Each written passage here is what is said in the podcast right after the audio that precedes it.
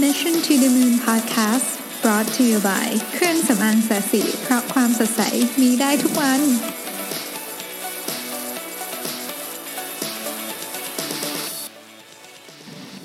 สวัสดีครับ ยินดีต้อนรับเข้าสู่ Mission to the Moon Podcast episode ที่ 59 นะครับ วันนี้เป็นวันอาทิตย์ที่ 17 มิถุนายนนะครับ ผมก็จริง ๆ เราสัญญากันไว้เนอะว่าวันนี้จะมาเล่าหนังสือเรื่องหนึ่งให้ฟังนะครับ แต่ว่าแหม อ่านไม่จบนะครับ ก็เพิ่นเมื่อคืนมันมีงานด่วนขึ้นมาแทรกก่อนนะครับ ก็เลยยังไม่มีเวลาอ่านจนจบนะครับเดี๋ยวแต่เดี๋ยวมาแน่เดี๋ยวมาแน่ขอขออนุญาตติดไว้ก่อนนะครับ ต้องขออภัยจริง ๆนะครับ ก็วันนี้ก็เลยอยากจะมาทำคอนเทนต์เรื่องอื่นแทน ซึ่งจริง ๆ อันเนี้ยมีคนถามเข้ามานะครับประมาณ 2 คนนะฮะแต่ผมคิดว่าเป็นหัวข้อที่ผมตอบได้เลยโดยโดยค่อนข้างจะธรรมชาติมากนะครับ คือหัว คำถามสั้นๆว่าเออพี่อยากเป็นนักเขียนช่วยบอกนะเขาทำกันยังไงนะครับจริงต้องบอกอย่างนี้ก่อนว่า ถ้าถ้าถามว่าอยากเป็นนักเขียนแบบมืออาชีพมืออาชีพเลยเนี่ยนะครับแบบแบบแบบนิ้วกลมหรือพี่ตุ้มหนุ่มเมืองจันทร์อะไรอย่างเงี้ยนะฮะสงสัยจะถามผิดคน เพราะว่าผมผมไม่ได้เป็นแบบนั้นนะฮะคือนักเขียนมืออาชีพเนี่ยเขาจะออกหนังสือกันเออ ค่อนข้างถี่แล้วก็หนังสือเนี่ยก็ค่อนข้างจะแน่นอะต้องใช้คือคำว่าแน่นไม่ได้หมายความว่าต้องหนาหรืออะไรเงี้ยแต่ว่ามันจะมันจะเต็มไปด้วยการทำงานที่ค่อนข้างหนักมาก ๆ ในการในการที่จะเขียนหนังสือแต่ละเล่มนะครับ ซึ่งออย่างอย่างพี่ตุ้มกับกับกับกับเอเนี่ยก็ออกหนังสือบ่อยนะถ้าผมถ้าผมเข้าใจไม่ผิดก็น่าจะประมาณปีละสักสองเล่มนะฮะซึ่งซึ่งอันนั้นเป็นเลเวลระดับแบบ professional จริง ๆ นะ ส่วนตัวผมนี่เรียกว่าเป็น มือสมัครเล่นแล้วกันนะครับ ซึ่งถ้าอยากจะทำประมาณผมเนี่ยก็ก็คำแนะนำของผมอาจจะมีประโยชน์ แต่ถ้าจะเป็นมืออาชีพเลยเนี่ยคำแนะนำของผมเนี่ยจะใช้ไม่ได้นะครับ ต้องต้องขอย้ำไว้ตรงนี้ก่อนข้อแรก อันที่สองเนี่ยก็คืออการเขียนหนังสือหรือว่าการเขียนคอนเทนต์ต่างๆ ซึ่งจริงๆ แล้วหนังสือก็เป็นแค่วิธีการ express content อย่างหนึ่งนะเราเราทำเป็นคอลัมนิสต์ก็ได้ เราเขียนบล็อกก็ได้เรา จริงๆการทำพอดแคสต์ก็เป็นการทำคอนเทนต์หนึ่งแต่ถ้าเกิดเราพูดถึงการเขียนที่เป็นลักษณะของตัวอักษรเนี่ยมันก็จะมีหนังสือคอลัมนิสต์นะครับบล็อกนะฮะแล้วก็มีอะไรกันประมาณนี้เนาะหลักๆก็ประมาณนี้นะฮะ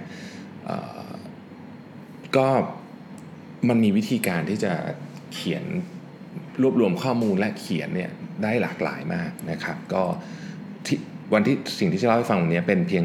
หนึ่งในกระบวนการเท่านั้น มันอาจจะมีร้อยวิธี แต่ว่าวันนี้เรามาคุยกันวิธีที่ผมใช้แล้วกันนะครับ ว่ามันมันทำยังไงนะครับอ่ออันที่หนึ่งเนี่ยนะฮะสิ่งที่ขาดไม่ได้เลยสำหรับคนที่อยากจะเขียนอะไรสักอย่างเนี่ยนะฮะก็คือสมุดหรืออุปกรณ์ในการจด หรืออะไรก็ตามที่สามารถบันทึกความคิดของคุณได้นะครับ จริง ๆ ผมใช้เกือบทุกอย่างเลยนะ ผมใช้ทั้ง iPad นะครับบอกเคยบอกชื่อแอปไปแล้วใช่ไหม ชื่อ Notability อันนี้มันใช้บันทึกได้ทุกอย่างจดก็ได้พิมพ์ก็ได้นะครับ วาดรูปก็ได้ใส่ไฟล์ PDF เข้าไปก็ได้ เอาไฟล์ PDF มาขีดๆก็ได้นะครับ บันทึกเสียงก็ได้อะไรเงี้ยนะครับ จริงๆแอปพลิเคชัน Note ที่ที่มากับเครื่องอยู่แล้วเนี่ยก็ได้ข่าวว่าดีเหมือนกันนะ แต่ผมยังไม่เคยใช้จริงจังนะฮะไอความดีของพวกแอปพลิเคชันพวกนี้ก็คือมัน sync หนึ่งก็คือมันเก็บไฟล์ได้หลาย format นะฮะทุกอย่างเลยอะคือพิมพ์ก็ได้เขียนก็ได้วาดรูปก็ได้อะไรอย่างที่บอกนะฮะแม้แต่อัดเสียงก็ยังได้เนี่ยสองก็คือมัน sync ผ่านทุกอุปกรณ์นะคุณมี iPad คุณมีแล็ปท็อปคุณมีมือถือมัน sync ด้วยกันหมดนะฮะอันนี้ก็คือความความดีของมัน ความไม่ดีของมันแล้วกัน อาจจะไม่ดีสำหรับผมคนเดียวก็ได้คือผมผมไม่ชอบยังไม่ค่อยชอบเขียน โดยใช้พวกไออะไรอะ Apple Pencil Stylus อะไรพวกนี้มันยังไม่ค่อยถนัดมือนะฮะรู้สึกเขียนเขียนด้วย กระดาษมันมีมันถนัดกว่า อีกอย่างหนึ่งผมพูดจริงนะการเขียนด้วยกระดาษเนี่ยมันเป็นความแบบ มันเป็นสุนทรียะอย่างหนึ่งนะในความรู้สึกผมคือ ผมเป็นคนชอบเครื่องเขียนนะฮะหลายท่านก็อาจจะเป็นนะคือถ้าเกิดคุณไปอยู่ในกลุ่มที่เขาแบบชอบเครื่องเขียนเหมือนกันเนี่ยก็จะรู้ว่าเออการเขียนลงไปในกระดาษเนี่ยมันมันเป็นมันเป็นความสุขอย่างหนึ่งของคนที่ชอบปากกา คนที่ชอบกระดาษอะไรพวกนี้ผมเป็นคนที่สะสมสมุดนะครับ ก็น้องๆที่ออฟฟิศผมเนี่ยจะได้จะได้สมุดจากผมเนี่ยอย่างน้อยที่สุดคนละเล่มอะเพราะว่า เป็นของที่ผมชอบชอบซื้อมาแล้วก็มามาคือบางทีส่วนใหญ่จะเก็บไว้เองนะแต่ว่าหลายเล่มก็รู้สึกว่าเฮ้ยเรามีเยอะเกินไปแล้ว เราก็จะแบ่งให้คนอื่นนะฮะเพราะฉะนั้นสมุดก็เป็นของที่ผมชอบเขียนลงไปอะมันก็เป็นความสุขอย่างหนึ่งนะครับเอ่อก็ยังใช้อยู่นะสมุดนะครับโดยเฉพาะมันจะมีสมุดอยู่เล่มหนึ่งที่ที่อันเนี้ยผมไม่ได้เอาอย่างอื่นมาแทนเลยคือสมุดที่หัวเตียงนะถ้าเกิด อันนึงนะผมคิดว่าที่ที่ควรจะมีสำหรับคนที่อยากจะทำงานเขียนจริงจังก็คือควรจะมีสมุดที่หัวเตียงครับเพราะว่ามันชอบแบบบางทีแบบตื่นมากลางดึกหรือจะนอนแล้วอะไรเงี้ยแล้วมันนึกอะไรได้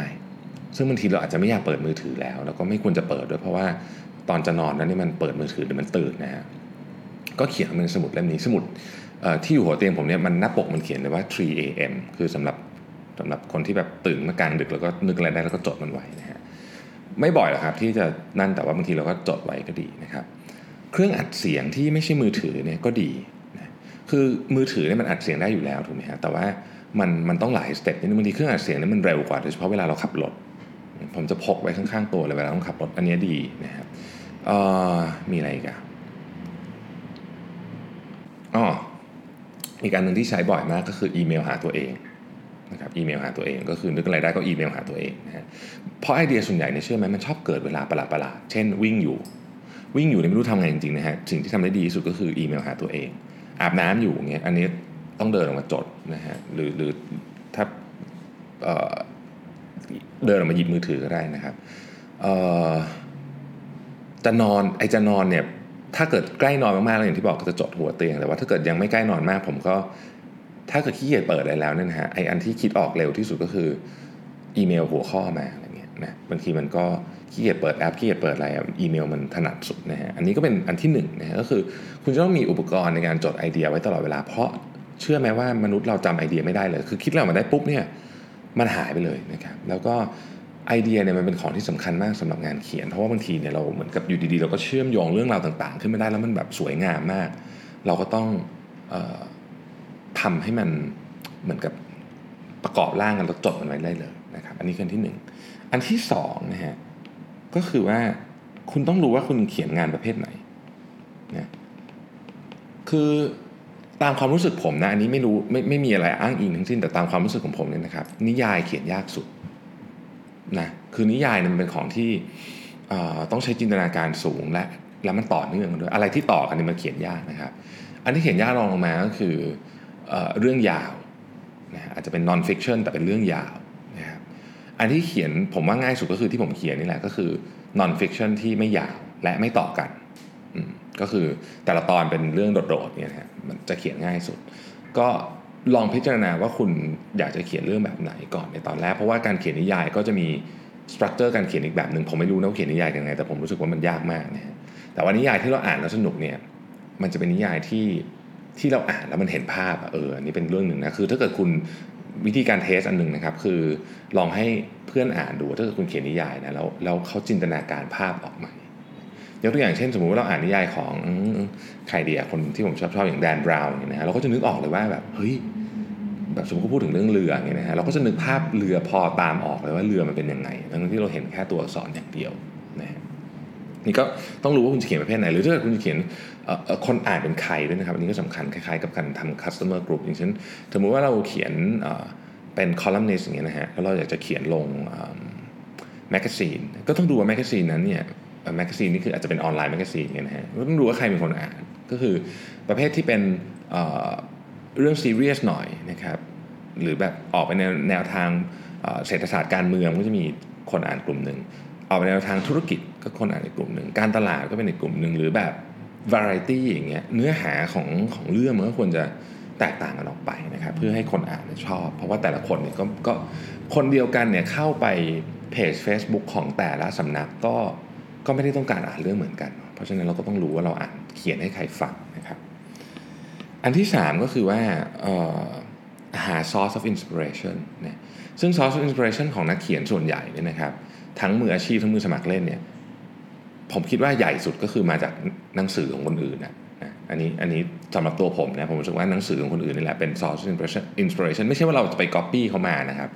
คือแน่นอนเราไม่ได้ไปก๊อปปี้เขามาอยู่แล้วเนี่ยนะแต่ว่าอันที่เราทำก็คือเราอ่านเสร็จแล้วเราก็เหมือนกับเอาเรื่องเอาเรื่องมามามาเล่าในแบบของเราใช้คำนี้แล้วกัน หรือบางทีมันก็เป็น source of inspiration อาจจะมาจากตัวเราเองก็ได้นะครับอย่างบางทีเนี่ยเรื่องงานผมไปเจอ อย่างยกตัวอย่างสมมุติผมไปเจอพี่ต่อมาทำทำหนังโฆษณาด้วยกันเนี่ยมันก็จะมีเรื่องแบบโหโคตร inspire เลยอยากมาเล่าต่อนะฮะหรือว่าผมไปกินข้าวมาไปคุยกับเชฟมา แล้วเฮ้ยเรื่องเขามัน inspire มาก เราก็มาเล่าต่ออะไรอย่างเงี้ยอันนี้ก็จะเป็นวิธีการอันหนึ่งนะครับส่วน source of inspiration อีกอันหนึ่งที่ผมคิดว่ามีประโยชน์มากๆนะครับก็คืองาน conference นะผมเนี่ยอย่างปีที่แล้วผมไป Web Summit มานะครับโหนี้นี่แบบ ได้แบบเรื่องมาเขียนเยอะมากเลยนะฮะแต่ว่ามันก็จะเป็นเรื่องที่เกี่ยวข้องกับอนาคตนิดหนึ่งเรื่องแบบภาพภาพอนาคต ภาพธุรกิจในอนาคต หรือหรือภาพโลกในอนาคตอะไรอย่างเงี้ยนะฮะงาน conference ใหญ่อีกอันหนึ่งที่กำลังจะเกิดขึ้นในประเทศไทยก็คือ Tech Source วันที่เท่าไหร่ครับยี่ยี่สิบเท่าไหร่ที่มันเป็นศุกร์เสาร์ศุกร์เสาร์หน้าปะนะฮะอันนี้ก็จะคือถ้าเกิดไป Tech Source ไปนั่งฟังเนี่ยก็จะได้แบบจะได้ inspiration อะไรเยอะแยะเลยที่สามารถเอามาเขียนได้ ถึงแม้ว่า เราไม่เราไม่ได้จะเอา เหมือนกับ report ข่าวนะเพียงแต่ว่าเราจะได้แรงบันดาลใจอะไรบางอย่าง ที่เอามาเขียนเป็นเรื่องของเรา สมมุติคุณมีคนเขียนเรื่องแม่และเด็ก คุณก็จะได้เรื่องอะไรไปไปเขียนเรื่องที่เกี่ยวกับการเลี้ยงลูก คุณเป็นคนเขียนเรื่องอย่างผมเขียนจะจะเขียนเรื่อง marketing เนี่ยเราก็จะได้มุมของ marketing มา ถ้าเราอยากจะเขียนเรื่องของอการขายเงี้ยนะครับก็จะได้เห็นเรื่องการขายการเงินก็จะมีมุมมองไอ้ไอคนพูดคนเดียวกันนี่แหละ มันมีมุมมองที่เราสามารถถอดไปได้หลายเรื่องมาก เพราะฉะนั้น อันหนึ่งที่เป็น source of inspiration ที่ดีมากก็คืองาน conference นะครับ โดยเฉพาะงาน conference ที่มีผู้พูดที่หลากหลายนะ อย่างเนี่ย Techsauce นี่เป็นอันหนึ่งที่ที่ที่น่าไปมากนะครับ อีกอันหนึ่งก็คือเหล่าบรรดาแอปพลิเคชันในมือถือคุณและ subscription ต่างๆนะครับผมไล่ให้ฟังเลยนะ คืนนี้ผมไปเปิดมือถือมาแล้วก็ไปเปิดอีเมลมาดูว่า เฮ้ยผม subscribe อะไรอยู่บ้าง แต่ต้องเล่าให้ฟังอย่างนี้ก่อนว่า เวลาไอ้พวกนี้มันส่งมาในอีเมลเนี่ย คือถ้าหัวข้อมันไม่น่าสนใจเราก็ไม่เปิด ผมก็ไม่เปิดลบทิ้งเหมือนกันนะฮะแต่ว่าถ้าหัวข้อมันน่าสนใจเนี่ยผมก็เปิดนะฮะเอาดูก่อนนะว่าผม subscribe อีเมลอะไรบ้างนะครับผมมี Time นะฮะมี Monaco Daily มี Entrepreneur มี INC Inc. นะครับ มี Harvard Business Review นะฮะ The Innovation Group นะฮะ Fast Company CO Design นะครับ Ad Age นะฮะ Cosmetic Design EU นะฮะแล้วก็อะไรอีกอะ CB Insights นะครับ CB Insights ติดกันนะครับ อันนี้คือคร่าวๆนะจริงๆ น่าจะมีอีกเพียงแต่ว่าเมื่อกี้เปิดดูวันนี้ที่มันมีที่ยังไม่ได้ลบทิ้งไปนะฮะก็มีพวกนี้อยู่ ซึ่งคุณ subscribe พวกนี้เนี่ยบางคนอาจจะแบบเบื่อจังเลยแบบ junk mail เต็มไปหมดเลยเนี่ยนะฮะแต่ว่าส่วนใหญ่ก็เลือกดูคืออันไหนที่เรารู้สึกว่าเฮ้ยมันมีแต่ของที่เราไม่สนใจก็ก็ unsubscribe มันไปซะจบ แต่ว่าไอ้พวกนี้ส่วนใหญ่เนี่ยถ้าเกิดว่า คือส่งมาสิบดีสักสองก็ถือว่าโอเคแล้วนะ เป็นเป็นอะไรให้อ่านนะครับแอปพลิเคชันนะฮะ TED นี่แน่นอนนะฮะ เป็นแอปพลิเคชันที่ทุกคนควรจะต้องมีนะฮะ HuffPost คือ Huffington เนี่ยนะฮะเอ่อ McKinsey Insight เอออันนี้ผมก็เพิ่งเจอมาไม่นานเหมือนกันนะ ทั้งทั้งที่ผมก็ติดตาม McKinsey มาตลอด McKinsey Insight เนี่ยเป็นแอปพลิเคชันที่ที่ฟรีนะ โอ้โห เนื้อหาแบบ เทพคือเทพจนแบบอ่านไม่รู้เรื่องต้องใช้คำนี้คือมันมันมันเป็นคือถ้าใครเคยอ่านเนื้อหาของ management consultant firm ก็จะรู้ว่ามันก็มีความยากอยู่เหมือนกันในในการอ่าน แต่ว่ามันละเอียดมากครับ แล้วก็มีตัวเลขให้อ้างอิงที่ใช้คำว่าอะไรเดียคือคุณคือคุณเอาตัวเลขนี้ไปใช้อ้างอิง หรือเอาไปใช้ต่อแล้วก็ให้คือเราเราเราสามารถมั่นใจได้ว่าตัวเลขมันถูกอะนะฮะ entrepreneur นะครับ fast company อันนี้ต้องอันนี้เข้าใจว่าต้องจ่ายตังค์นะ เพราะว่ามันเป็น magazine issue นะครับ แล้วก็ Harvard Business Review เป็นแอป แต่ว่าผมไม่ชอบแอป ผมรู้สึกแอปมันยังไงไม่รู้คือผมชอบใช้ในเว็บมากกว่าแต่แอปก็โอเค คือแอปมันก็เป็นมันก็ใช้ใช้ได้แต่ผมเครื่องผมมันจะดองดองมาฮะแล้วก็ Blink List เคยบอกนะ Blink List เนี่ยเป็นหนังสือย่อ ซึ่งซึ่งอ่านเอาเอาโครงของหนังสือเนี่ยดีนะครับ แต่ว่าถ้าเกิดจะเอารู้เรื่องเนี่ยยังไงคุณก็ต้องไปซื้อหนังสือมาอ่านอยู่ดีนะฮะแล้วมันมีกฎให้ซื้อด้วย ถ้าเกิดคุณเป็น member แบบแพงสุดคุณไปกดซื้อเอ๊ะเมมเบอร์แบบกลางก็จะได้มั้งคือกดซื้อ Kindle ได้นะฮะหรือถ้าเกิดคุณชอบอ่านหนังสือเป็นเล่มแบบผมก็ก็จำชื่อไว้ไปสั่งที่ Book Depository นะครับ อันสุดท้ายนะฮะอันสุดท้ายซึ่งเป็นเป็นผมคิดว่าเป็นสิ่งที่สำคัญมากเหมือนกันเนาะ ผมคิดว่าสำคัญสุดๆเลยสำหรับนักเขียนมืออาชีพอย่างนี้แล้วกันสำหรับนักเขียนมือสมัครเล่นก็สำคัญเหมือนกันคือวินัยในการเขียนผมเชื่อว่าคนส่วนใหญ่ คิดเรื่องที่จะเขียนไม่ออกทุกวันหรอกมันไม่มีมันบางวันมันคือโดยเฉพาะถ้าเกิดคุณไม่ได้นั่ง เพื่อที่ต้องบีบคั้นหัวใจให้เขียนออกมาให้ได้นี่นะมันมักจะไปเขียนออกแบบเมื่อคุณต้องส่งมันอะ ผมผมก็เป็นนะบางทีเนี่ยคือเหมือนกับมันจะต้องมีดิวเดตอะไรบางอย่าง แล้วก็ทำให้เราต้องเขียนนี่ออกมา แต่ว่าไม่ดีฮะไม่ดี คือจริงๆเราเราจะเป็นเราควรจะต้องเขียนมันให้ได้เกือบทุกวัน เพราะฉะนั้นผมก็พยายามที่จะบังคับตัวเองให้เขียนอะไรบางอย่าง แบบโง่ๆเลยก็เขียนมานะให้เป็นการฝึกวินัย ผมเคยอ่านหนังสือหลายเล่มนะที่พูดถึงนักเขียนคนอื่นนะที่ที่แบบเป็นระดับโลกสตีเฟนคิงอะไรพวกนี้นะครับเขาเขียนหนังสือทุกวันคือ เขาบังคับตัวเองให้เขียนทุกวันแม้ในวันที่เขาจะรู้สึกว่าเขาเขียนไม่ออกก็ตามนะครับ ผมก็พยายามลองทำอย่างนี้ ซึ่งมันก็บางวันมันก็ห่วยมากต้องใช้คำนี้นะฮะคือแบบไม่สามารถเอาไปใช้อะไรได้ต่อเพียงแต่ว่าเราก็เหมือนกับคิดว่าเป็นการฝึกฝนวินัยในตัวเองไปก็แล้วกันนะฮะพูดถึงแล้วก็ขายของเฉลยแล้วกันนะฮะผมหนังสือเล่มใหม่ใกล้ออกแล้วนะยังยังไม่ได้ชื่อแต่ว่าเดี๋ยวเดี๋ยวได้เสร็จแล้วก็จะมา ขายของต่ออย่างนี้นะครับผมเคยเล่าเรื่องตอนเริ่มต้นเป็นนักเขียนให้ฟังนะไม่ไม่อยากเรียกตัวเองเป็นนักเขียนเลยรู้สึกเขินเอาว่าตอนที่นั่งได้หนังสือเล่มแรกอะไม่ไม่เคยคิดเลยว่าจะมีหนังสือของตัวเองเพราะว่าตอนที่ผมเขียนบล็อกอันแรกนะครับมีคนมาไลค์สองสาคนเองนะแล้วก็แล้วก็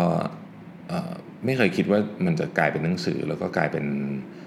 อะไรเป็นแบบนี้เหมือนทุกวันนี้นะฮะก็ก็ขอบคุณทุกท่านที่ติดตามมาตลอดนะฮะสิ่งที่อยากจะบอกก็คือ ตอนที่คุณเริ่มพวกนี้มันจะโดยเฉพาะถ้าเกิดคุณไปเริ่มใน Facebook เนี่ยนะมันจะมันจะท้อใจนิดๆ เพราะมันจะแบบไม่มีใครมากดไลค์เลยว่ะอะไรเงี้ยยิ่งอัลกอริทึมอายุผมนี่ยังดีกว่านี้เยอะนะฮะตอนนั้นมันยังมีมันยังโชว์ในนิวส์ฟีดเยอะกว่านี้โอ้โหตอนนี้นี่คงจะโหดกว่าสมัยผมเริ่มทำเยอะนะคือมันมันก็จะมันก็จะเหนื่อยเหนื่อยหน่อยนะครับ มันก็อย่าไปท้อใจครับ ของนี้มันต้องทำ อย่างต่อเนื่องเราเดี๋ยวสักวันหนึ่งอะสักวันหนึ่งนะฮะมันจะมันจะดีเองแต่ก็เราก็ต้องทำอย่างมีกลยุทธ์ด้วยนะว่าแบบเฮ้ยเราลงอันนี้คนชอบอ่านเยอะคอนเทนต์แบบนี้